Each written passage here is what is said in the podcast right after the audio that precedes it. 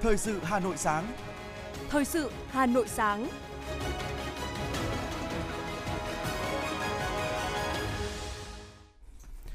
Kính chào quý vị và các bạn, bây giờ là chương trình thời sự của Đài Phát thanh và Truyền hình Hà Nội. Chương trình sáng nay, thứ tư ngày 15 tháng 2 có những nội dung chính sau đây.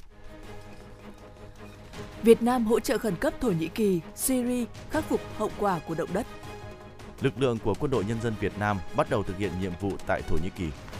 Bộ Xây dựng đề xuất dành gói tín dụng 110.000 tỷ đồng cho nhà ở xã hội. Tiếp tục kiểm tra hoạt động của nhà xuất bản giáo dục Việt Nam. Phần tin thế giới có những sự kiện nổi bật. Ấn Độ khám xét văn phòng của hãng tin BBC tại New Delhi, Mumbai. Quỹ Nhi đồng Liên Hợp Quốc ước tính trên 7 triệu trẻ em bị ảnh hưởng bởi động đất tại Thổ Nhĩ Kỳ và Syria. Sau đây là nội dung chi tiết.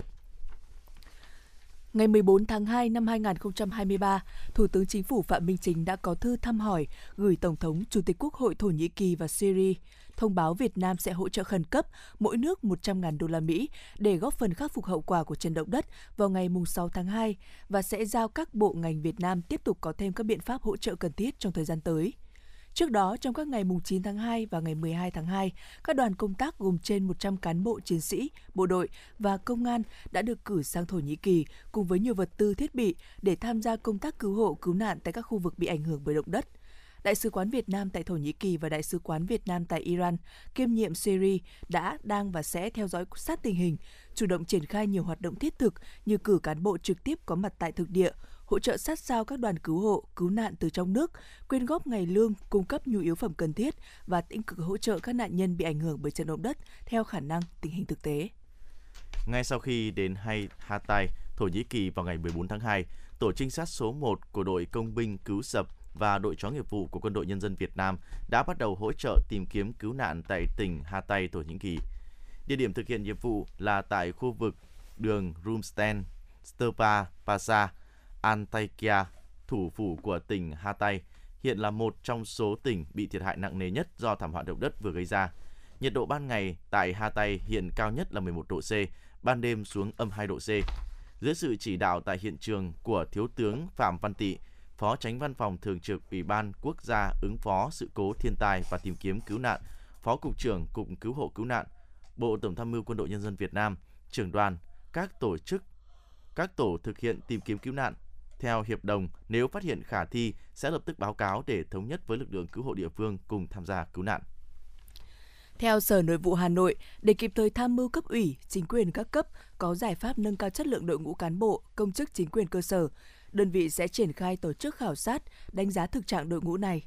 Theo đó, đối tượng khảo sát, đánh giá là các cán bộ hội đồng nhân dân, cán bộ ủy ban nhân dân và công chức chuyên môn tại các xã, thị trấn, chủ tịch, Phó Chủ tịch Ủy ban Nhân dân và công chức tại các phường đang thực hiện thí điểm mô hình quyền chính quyền đô thị. Việc khảo sát đánh giá được tiến hành từ quý 1 tới giữa quý 2 năm 2023. Thưa quý vị và các bạn, trong thời chiến hay thời bình, người đảng viên luôn là sáng ngời những tinh thần tiên phong gương mẫu, đi đầu nhận những việc phần khó và trở thành nguồn động lực to lớn để quần chúng noi theo. Trong công cuộc xây dựng nông thôn mới của thành phố, phẩm chất không ngại khó ngại khổ của những người đảng viên lại càng được nêu cao. Họ đã thực sự trở thành nhân tố dẫn dắt định hướng cho quần chúng tin tưởng phát triển kinh tế trên chính mảnh đất của quê hương.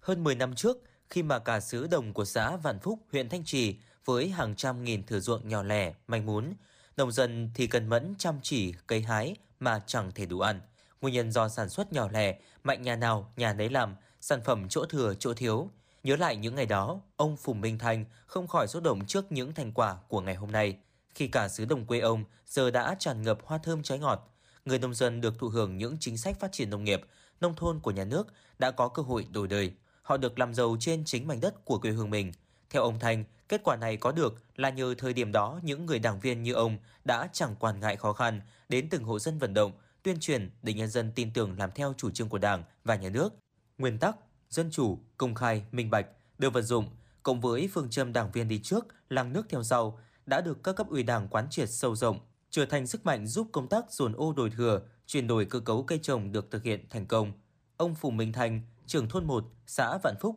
huyện Thanh Trì cho biết. Việc xây dựng nông thôn mới thì rất là khó khăn sau khi dùng tiền thừa tại vì cái đất bãi sông Hồng này thì có chỗ dụng tốt, dụng xấu. Cho nên chúng tôi phải họp với dân là 5 buổi để quyết định hệ số khu đất tốt, khu đất gần nhà. Từ đó là hội nghị đại biểu nhân dân sẽ quyết định hệ số từng khu vực và cấp ủy tri bộ và toàn thể cán bộ thôn là phải ưu, ưu tiên cho người dân tức là tự nguyện tức là nhận trước chúng tôi không phải bốc thăm ai nhận ở đâu thì cứ nhận hết. Và vận động tất cả các đồng chí đảng viên và cán bộ thôn chỗ nào là không còn người dân nhận nữa thì chúng ta sẽ nhận vào khu vực đó. Từ đó là công việc dồn đời đời thừa là thành công rất tốt đẹp. Với 70 năm tuổi đời, 44 năm tuổi Đảng, người đảng viên già Đào Việt Dũng chẳng ngại xuống đồng hỏi thăm tình hình sản xuất của các thành viên trong hợp tác xã nông nghiệp Việt Doanh, huyện Mê Linh. Nhìn ánh mắt và nụ cười tươi rói của người nông dân sau một vụ Tết bội thu, nhiều hoa bán được giá, niềm vui trong lòng của ông Dũng lại nhân lên gấp bội. Đã ở cái tuổi thất thập cổ lai hy, nhưng chưa một ngày nào ông Dũng tự cho bản thân mình nhàn rỗi. Ông hết lo việc quán xuyến kỹ thuật, phụ trách khâu sản xuất của hợp tác xã, lại chạy vạy khắp nơi lo kết nối tiêu thụ, quảng bá sản phẩm. Do đó, việc đả thông tư tưởng khiến người nông dân từ bỏ thói quen canh tác manh mún nhỏ lẻ, làm việc theo tổ chức, có kế hoạch nhịp nhàng không hề đơn giản chút nào. Nhưng với bản lĩnh kiên định vững vàng của người đảng viên trưởng thành trong quân đội, ông Dũng đã từng bước dẫn dắt, thu hút nhiều thế hệ nông dân trên địa bàn huyện Mê Linh tham gia hợp tác xã dịch vụ nông nghiệp Việt Doanh. Hiện nay, hợp tác xã Việt Doanh đã có hơn 20 chủng loại sản phẩm gồm các loại hoa, quả và rau củ. Trong đó có 18 sản phẩm ô cốp, hai sản phẩm đạt chứng nhận ô cốp 4 sao. Hiện các sản phẩm nông nghiệp của thành viên được tiêu thụ qua kênh hợp tác xã lên đến 60% sản lượng, có mức giá cao hơn ngoài thị trường tự do từ 30 đến 40%. Ông Bùi Văn Tranh, thành viên và ông Đào Việt Dũng, giám đốc hợp tác xã dịch vụ nông nghiệp Việt Doanh, huyện Mê Linh chia sẻ. Từ khi mà vào hợp tác xã Việt Doanh thì có nhiều các cán bộ trong khuyến lốc nước cũng thỉnh thoảng cũng ra đồng cùng mấy bà con nông dân, giới thiệu nhiều các quy trình, quy mô sản xuất, hoặc là về phân bón, hoặc là về thuốc sâu, hoặc cách chăm sóc, thì nó sẽ nhàn hơn và coi nó hiệu quả hơn là hồi xưa là mình làm nhập. Sau khi mà tôi về phục viên thì những cái mà thôi thúc cái thứ nhất là vai trò của một đảng viên. Cái thứ hai là phát huy một cái truyền thống của anh bộ đội Cụ Hồ. Không ngại khó, không ngại khổ. Và tôi chăn trở cũng thời gian cũng rất dài. Xong đó tôi quyết định thành lập hợp tác xã. Thực sự ra là những ờ, những cái lúc khó khăn, những lúc gian truân mà những cái lúc mà cảm nhận nó như là ngã gục. Thế nhưng mà bản thân tôi là tôi vẫn quyết tâm vượt qua. Với bản lĩnh chính trị kiên định, vững vàng, những người đảng viên dù ở bất kỳ cương vị nào cũng chưa bao giờ chùn bước. Càng trong gian khó, họ càng chứng tỏ được sức mạnh tinh thần, ý chí nghị lực của người đảng viên lãnh đạo, tập hợp quần chúng nhân dân cùng triển khai thực hiện những phần việc khó, chung tay xây dựng quê hương đất nước ngày càng giàu mạnh.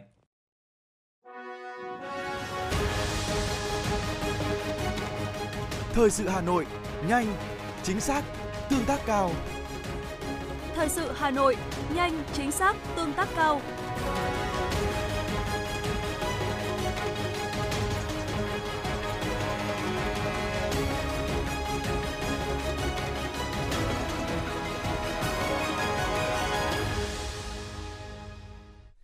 Quý vị và các bạn đang nghe chương trình thời sự, những thông tin kinh tế sẽ tiếp nối chương trình. Cuối tuần này, hội nghị về thúc đẩy thị trường bất động sản phát triển lành mạnh bền vững dự kiến sẽ diễn ra với sự tham gia của lãnh đạo chính phủ và các bộ ngành. Bộ Xây dựng cho biết thị trường bất động sản có vai trò đóng góp quan trọng trong nền kinh tế và tác động ảnh hưởng đến nhiều ngành, nghề, lĩnh vực. Trong thời gian qua, đặc biệt là nửa cuối năm 2022, thị trường bất động sản có nhiều khó khăn, đặc biệt là tình trạng thiếu nguồn cung, cơ cấu sản phẩm nhà ở chưa phù hợp, giao dịch trầm lắng, doanh nghiệp không tiếp cận được các nguồn vốn, dừng triển khai các dự án bất động sản, cắt giảm lao động.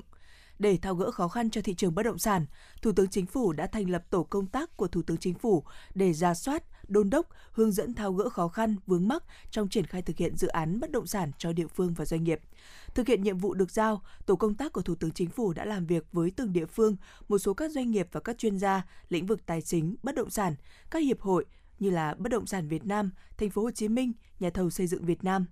Đáng chú ý là để phát triển nhà ở xã hội, báo cáo của Bộ Xây dựng tại hội nghị tới đề nghị Quốc hội giao chính phủ xây dựng trình Quốc hội xem xét, ban hành nghị quyết của Quốc hội thí điểm một số chính sách nhằm đẩy mạnh phát triển nhà ở xã hội để tháo gỡ ngay một số những khó khăn vướng mắc. Thưa quý vị và các bạn, sau những kết quả ấn tượng đạt được trong năm 2022, nền kinh tế năm 2023 được dự báo là khó khăn nhiều hơn và thuận lợi. Cùng với những ảnh hưởng từ kinh tế thế giới, các động lực tăng trưởng của nền kinh tế trong nước đang đối mặt với những thách thức. Do đó, để ứng phó với bối cảnh này, các doanh nghiệp cần đưa ra những kịch bản chi tiết, đối sách hợp lý để có thể tiếp tục trụ vững và phát triển trong thời gian tới.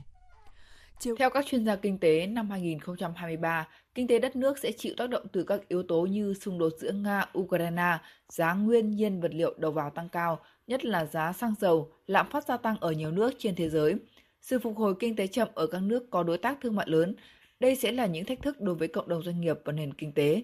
Vì thế yêu cầu đặt ra là cần có những đối sách ứng phó để doanh nghiệp tiếp tục trụ vững và phát triển.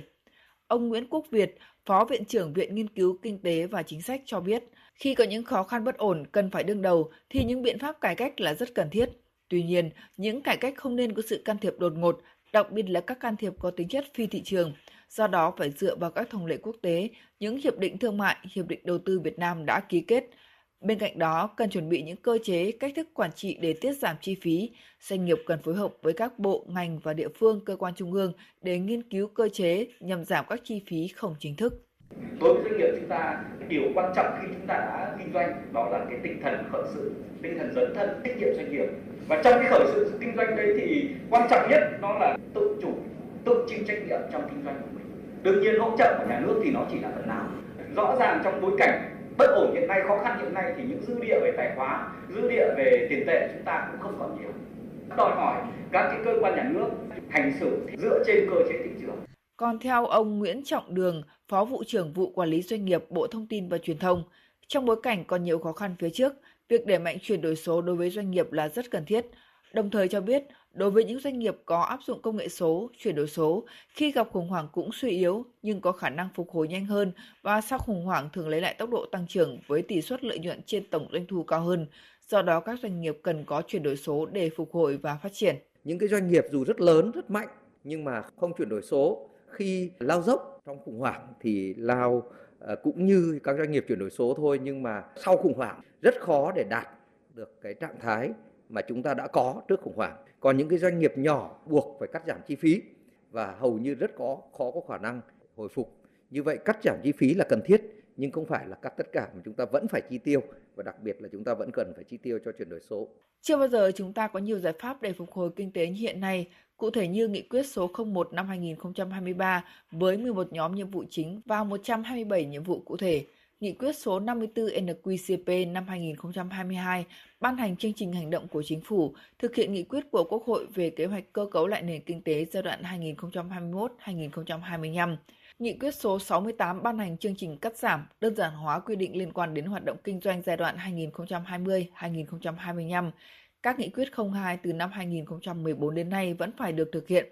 Như vậy, các giải pháp đã được nêu đầy đủ, Vấn đề là cần hành động cụ thể, quyết liệt, sớm triển khai giải pháp đã ban hành. Đối với một số chính sách đã triển khai, chính phủ có thể cân nhắc điều chỉnh bổ sung cho phù hợp với tình hình thực tế, chẳng hạn như các giải pháp về chính sách tài khóa, hỗ trợ doanh nghiệp và người dân.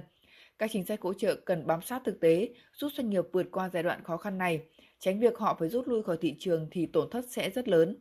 Trong bối cảnh này, sức chống chịu, khả năng cầm cự của doanh nghiệp Việt có thể coi là điều kiện cần để duy trì các động lực đã làm nên tăng trưởng kinh tế năm 2022, tiếp tục là động lực thúc đẩy tốc độ tăng trưởng kinh tế năm 2023. Bên cạnh đó, cần có sự tham gia trách nhiệm tích cực của mọi chủ thể từ nhà đầu tư, doanh nghiệp, nhà quản lý vào quá trình phát triển kinh tế. Từ phía doanh nghiệp, hơn lúc nào hết cần phát huy sự hợp tác, nâng cao chất lượng quản trị, về phía nhà quản lý, cần sớm có thông điệp rõ ràng minh bạch hóa quá trình giải quyết các vướng mắc để từ đó củng cố lòng tin của thị trường, của nhà đầu tư.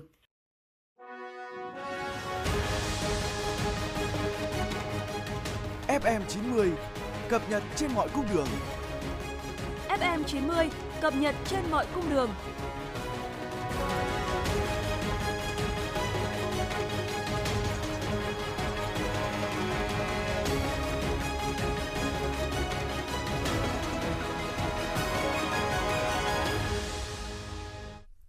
Chiều qua, Tổng công ty Hàng không Việt Nam, Vietnam Airlines đã ký kết hợp tác chiến lược giai đoạn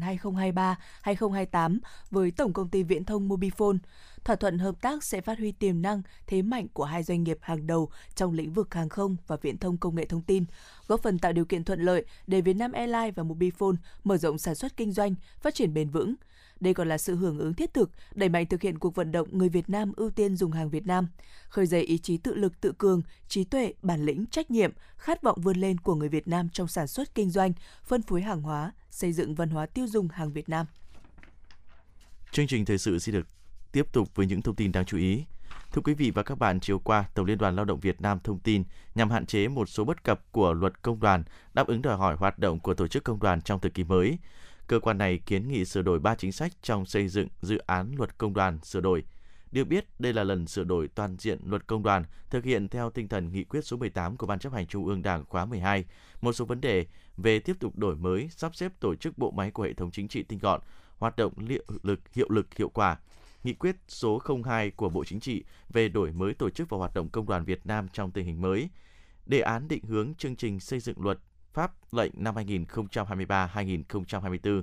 Theo kế hoạch đề ra của Tổng Liên đoàn Lao động Việt Nam, trước ngày 1 tháng 3 năm 2023, cơ quan này sẽ gửi hồ sơ đề nghị xây dựng luật đến Ủy ban Thường vụ Quốc hội để xem xét đưa vào chương trình xây dựng luật pháp lệnh năm 2024, đồng thời gửi các ủy ban của Quốc hội để thẩm tra. Liên đoàn Lao động thành phố Hà Nội thông tin, việc thành lập các tổ đoàn công tác do Thường trực Liên đoàn Lao động thành phố Hà Nội làm tổ trưởng đã giúp nắm bắt và chỉ đạo kịp thời đại hội, hội nghị công đoàn các cấp tiến tới Đại hội Công đoàn thành phố Hà Nội nhiệm kỳ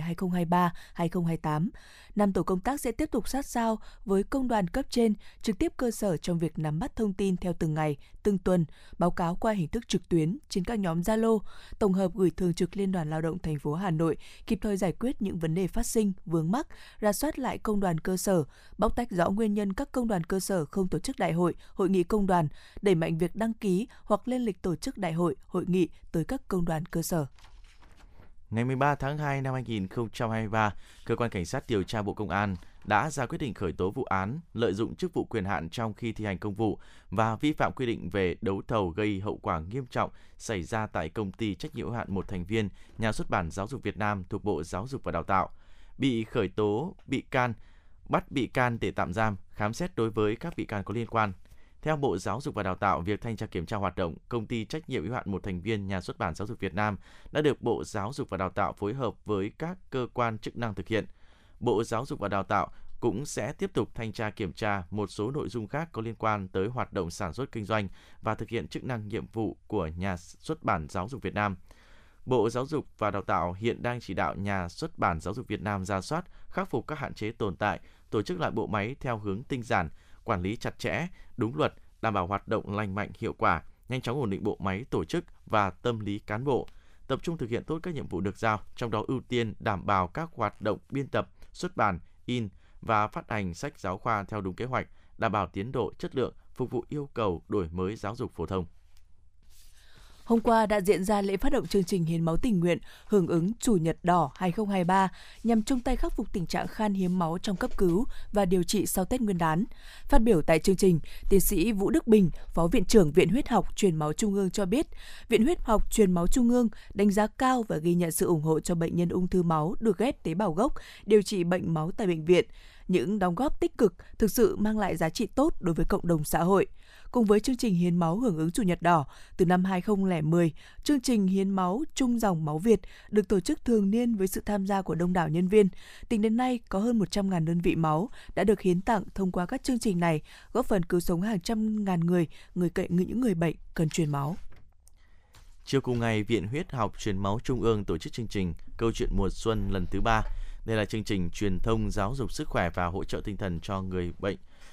cho bệnh nhân Ngày Ung thư Thế giới mùng 4 tháng 2 và Ngày Thế giới phòng chống ung thư trẻ em 15 tháng 2. Chương trình với tọa đàm chung sống bình yên với ung thư nhằm cung cấp thêm những kiến thức hiểu biết về cách phát hiện sớm và điều trị bệnh. Đặc biệt với người bệnh thì cần tuân thủ việc điều trị và lạc quan, kiên cường trước mọi khó khăn. Triển lãm Nhịp sống yêu thương với 20 bức ảnh cũng được trưng bày tại chương trình. Các bức ảnh thể hiện tinh thần vui tươi, lạc quan ngay trong bệnh tật, sự ân cần chăm sóc của đội ngũ y bác sĩ và sự hỗ trợ của người bệnh với người bệnh của cộng đồng dành cho người bệnh.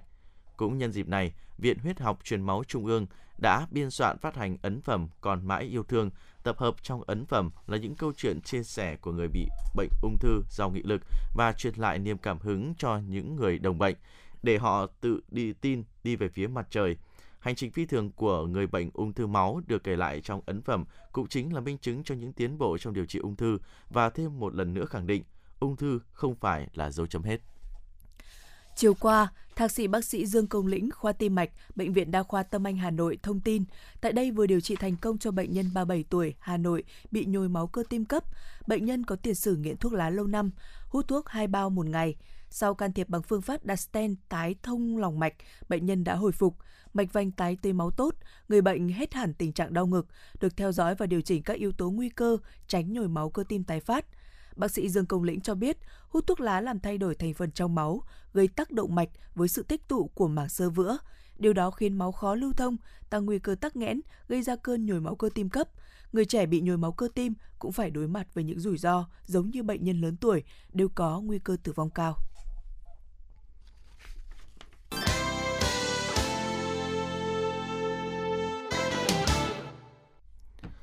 Quý vị và các bạn đang nghe chương trình thời sự của Đài Phát thanh và Truyền hình Hà Nội. Phần tin thế giới sẽ tiếp nối chương trình hôm nay.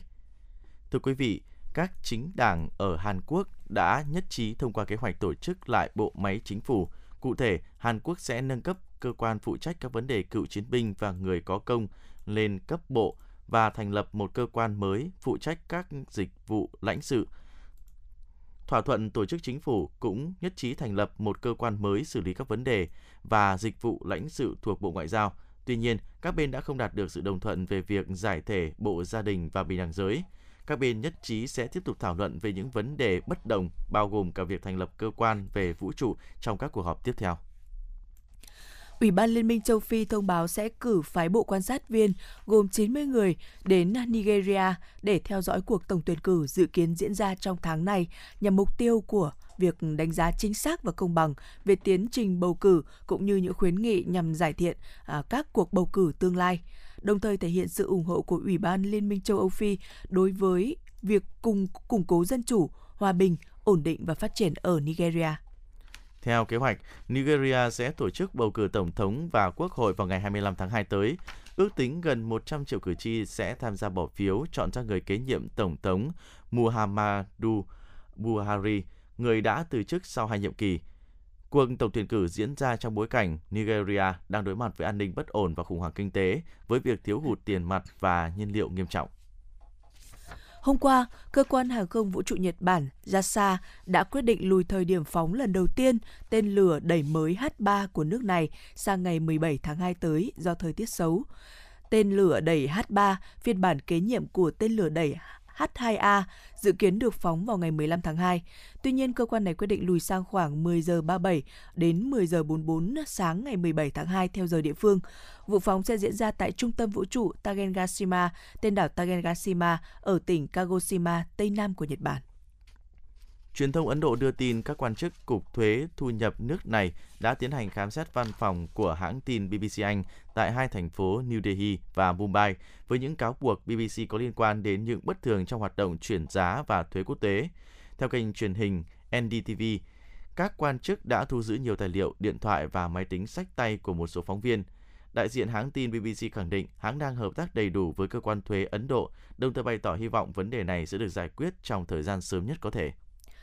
Cơ quan năng lượng quốc tế IEA cho biết lợi nhuận của ngành dầu khí toàn cầu trong năm 2022 rơi vào khoảng 4.000 tỷ đô la Mỹ, cao hơn hẳn mức lợi nhuận trung bình là 1.500 tỷ đô la Mỹ trong vài năm gần đây.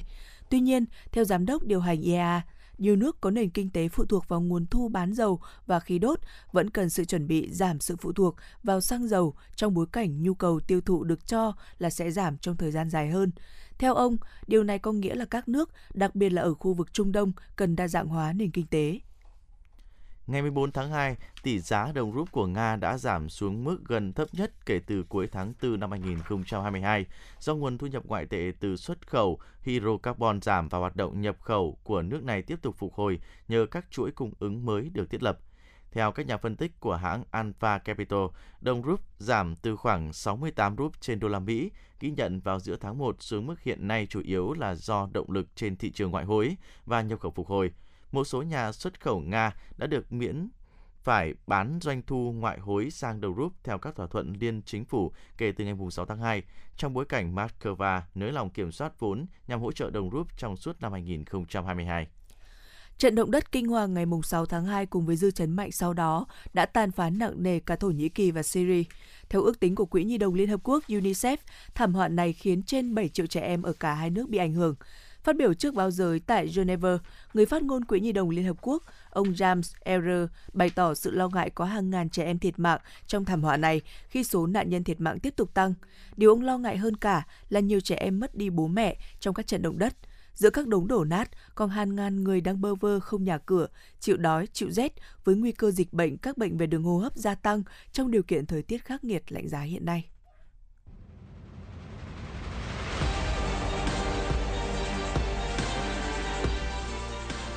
Bản tin thể thao. Bản tin thể thao.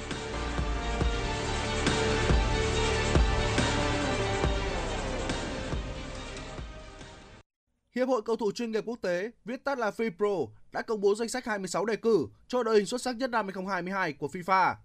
Điểm nhấn đáng chú ý của danh sách đề cử này là sự vắng mặt của Mohamed Salah và Son Heung-min, hai cầu thủ đã giành danh hiệu vua phá lưới Premier League mùa giải 2021-2022 với 23 bàn thắng. Phong độ không tốt ở giai đoạn lượt đi của mùa này được cho là nguyên nhân khiến cả hai bị loại khỏi danh sách đề cử. Đặc biệt, dù có phong độ không cao, nhưng Cristiano Ronaldo vẫn có tên trong danh sách đề cử của FIPRO.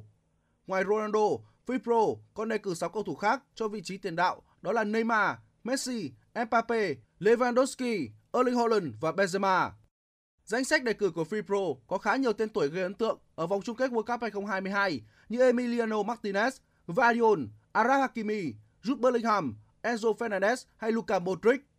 Từ danh sách đề cử 26 cầu thủ, FIPRO sẽ bình chọn 11 cầu thủ xuất sắc nhất để vinh danh. Đội hình này sẽ được công bố trong lễ trao giải The Best của FIFA vào ngày 27 tháng 2 tới đây tại Paris. Câu lạc bộ Borussia Dortmund sẽ chịu tổn thất rất lớn trước trận đấu gặp Chelsea ở vòng 1/8 cúp C1 châu Âu, khi tiền đạo Joshua Mukoko sẽ phải ngồi ngoài vài tuần tới vì chấn thương. Tuyển thủ Đức bị rách bao khớp ở trận thắng Bremen 2-0 vào cuối tuần vừa qua. Anh buộc phải rời sân sau chưa đầy 30 phút của hiệp 1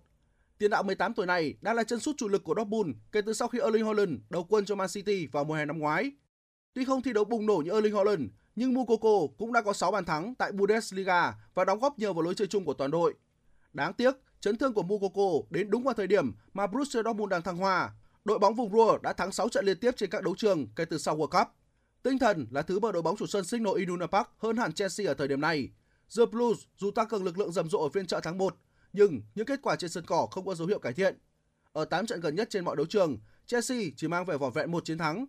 Dortmund do đó có thể tận dụng ưu thế sân nhà và phong độ để tạo ra lợi thế ở trận lượt đi. Đài khí tượng thủy văn khu vực đồng bằng Bắc Bộ dự báo hôm nay Hà Nội nhiều mây không mưa, gió đông bắc cấp 2 cấp 3, trời rét. Nhiệt độ thấp nhất tại khu vực phía Bắc và phía Tây thành phố từ 14 đến 16 độ C, khu vực trung tâm và phía Nam từ 15 đến 17 độ C. Hình thế thời tiết này còn duy trì đến ngày 16 tháng 2. Do không khí lạnh suy yếu và tiếp tục tăng cường trong ngày 19 tháng 2, nên từ ngày 17 đến ngày 21 tháng 2, Hà Nội nhiều mây, sương mù nhẹ rải rác và rét chủ yếu về đêm và sáng, nắng về trưa và chiều. Khoảng ngày 22 tháng 2, không khí lạnh tăng cường trở lại, Hà Nội có mưa nhỏ rải rác, gió đông nam cấp 2, thời tiết rét về đêm và sáng. Quý vị và các bạn vừa nghe chương trình thời sự của Đài Phát thanh và Truyền hình Hà Nội, chỉ đạo nội dung Nguyễn Kim Khiêm, chỉ đạo sản xuất Nguyễn Tiến Dũng, tổ chức sản xuất Vương Chuyên, chương trình do biên tập viên Thùy Chi, phát thanh viên Bảo Nhật Hoài Linh cùng kỹ thuật viên Quốc Hoàn thực hiện. Xin chào và hẹn gặp lại trong chương trình thời sự 11 giờ trưa nay.